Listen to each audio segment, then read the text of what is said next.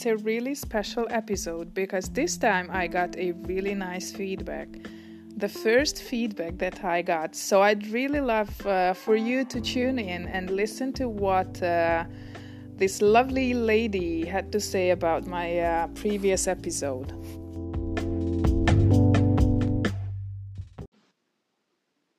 Hi, Zuzana. I am so happy to finally know how to pronounce your name, um, unless I've just pronounced it wrong. Um, so, thank you so much uh, for highlighting your uh, your podcast uh, in the copywriter group on Facebook. I really like this episode. I, I particularly like the way you introduce the tools um, that one would need in order to create an online course. Um, it's something that I've been working on this morning actually. Uh, as you know, I have a framework, a nine step well, a three stage, nine step signature solution called the Digital Marketing Transformation Method. And what I've decided to do is to introduce the tools that my clients would need per step, right? There's no need for them to start using something um, that they would need in step five if we're only on step one. So it was uh, quite interesting to hear this episode this morning. Um, thank you. Social learning is a component that I believe strongly should be part of the strategy when you build an online course business. But what does it mean? And social learning means Facebook groups only. Well, it can mean that you have a Facebook group.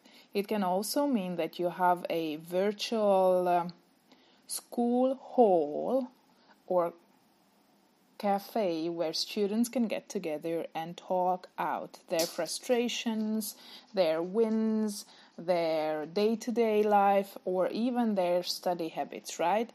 So, building an engaged group of students and alumni that becomes your uh, ambassadors uh, is the ultimate goal, after all, not just spreading knowledge, dry facts, and teach courses. You're listening to the Teach Your Obvious show, where we talk all things creating and running online schools and building digital courses. I'm your host, Zuzana. So let's get into the juicy parts of tips and tools and mindset shifts about online course creation.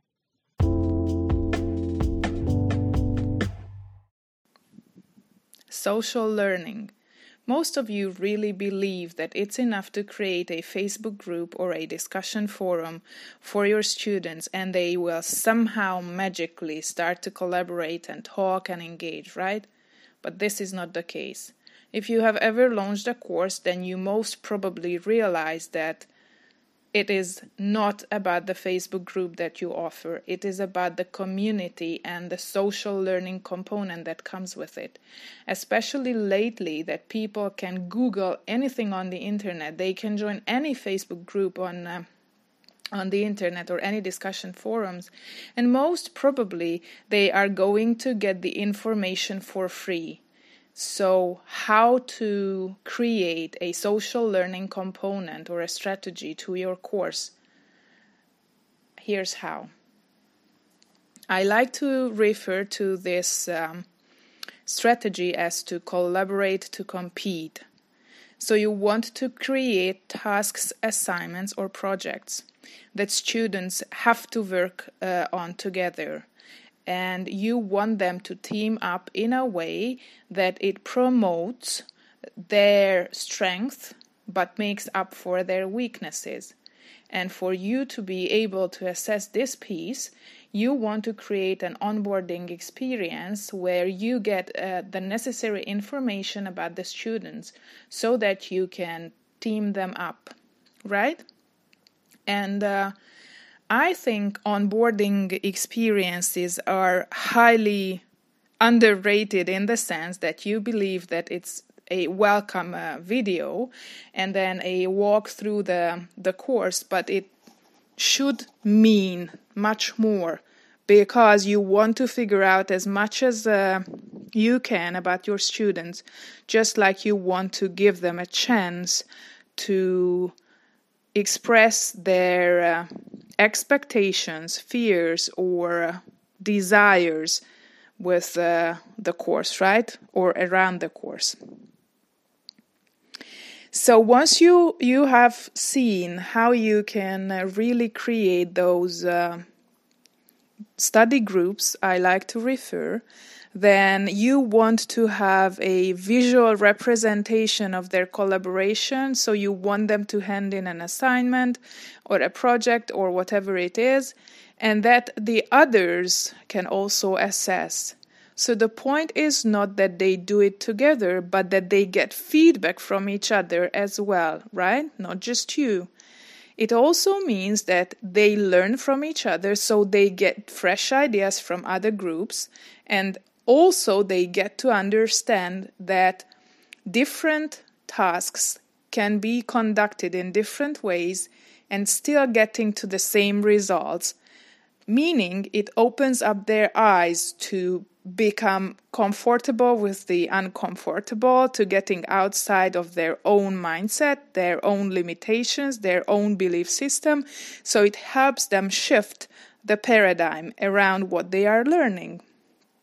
And competition means that they can. Um, um, get extra points or any kind of reward system that you wish to implement so that those who get uh, higher points or quicker results or more real life uh, feedback on the project can get extra benefit from you whatever it c- could be make sure that you create uh, reward uh, systems that can scale along with your course business then uh, you also want to make sure that all those projects and assignments that they need to work on should have a, an immediate result with the implementation in their own lives as well. So it gives them a chance to use immediately what they have learned, and you want them to create it uh, in a way so that if they fail, that doesn't take their motivation away because they can get support to fix it. This way, they learn that if they uh, don't get something right for the first time, they still have a chance to practice and to, to move on, right?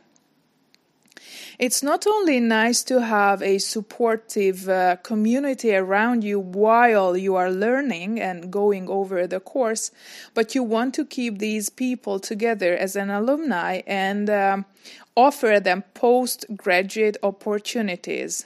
What are these postgraduate opportunities, you might wonder?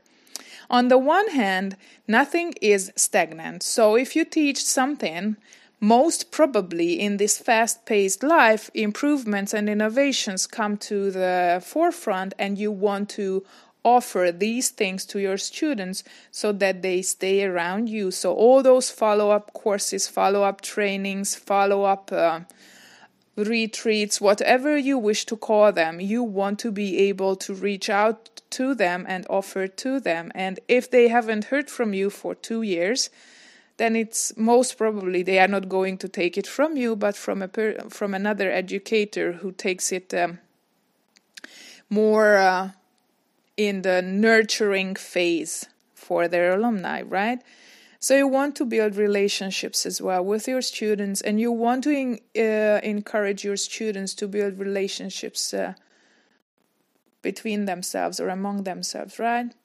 So, this is what social learning uh, is and why it is important and why it is not enough to offer a discussion fro- forum without a strategy, and why is it important to prep even more to those um, course creation, course content creation phases than just creating branded PDFs, right? So, you have got to have the right strategy for your students' improvement in place so that it really helps them reach their goals that they enrolled for.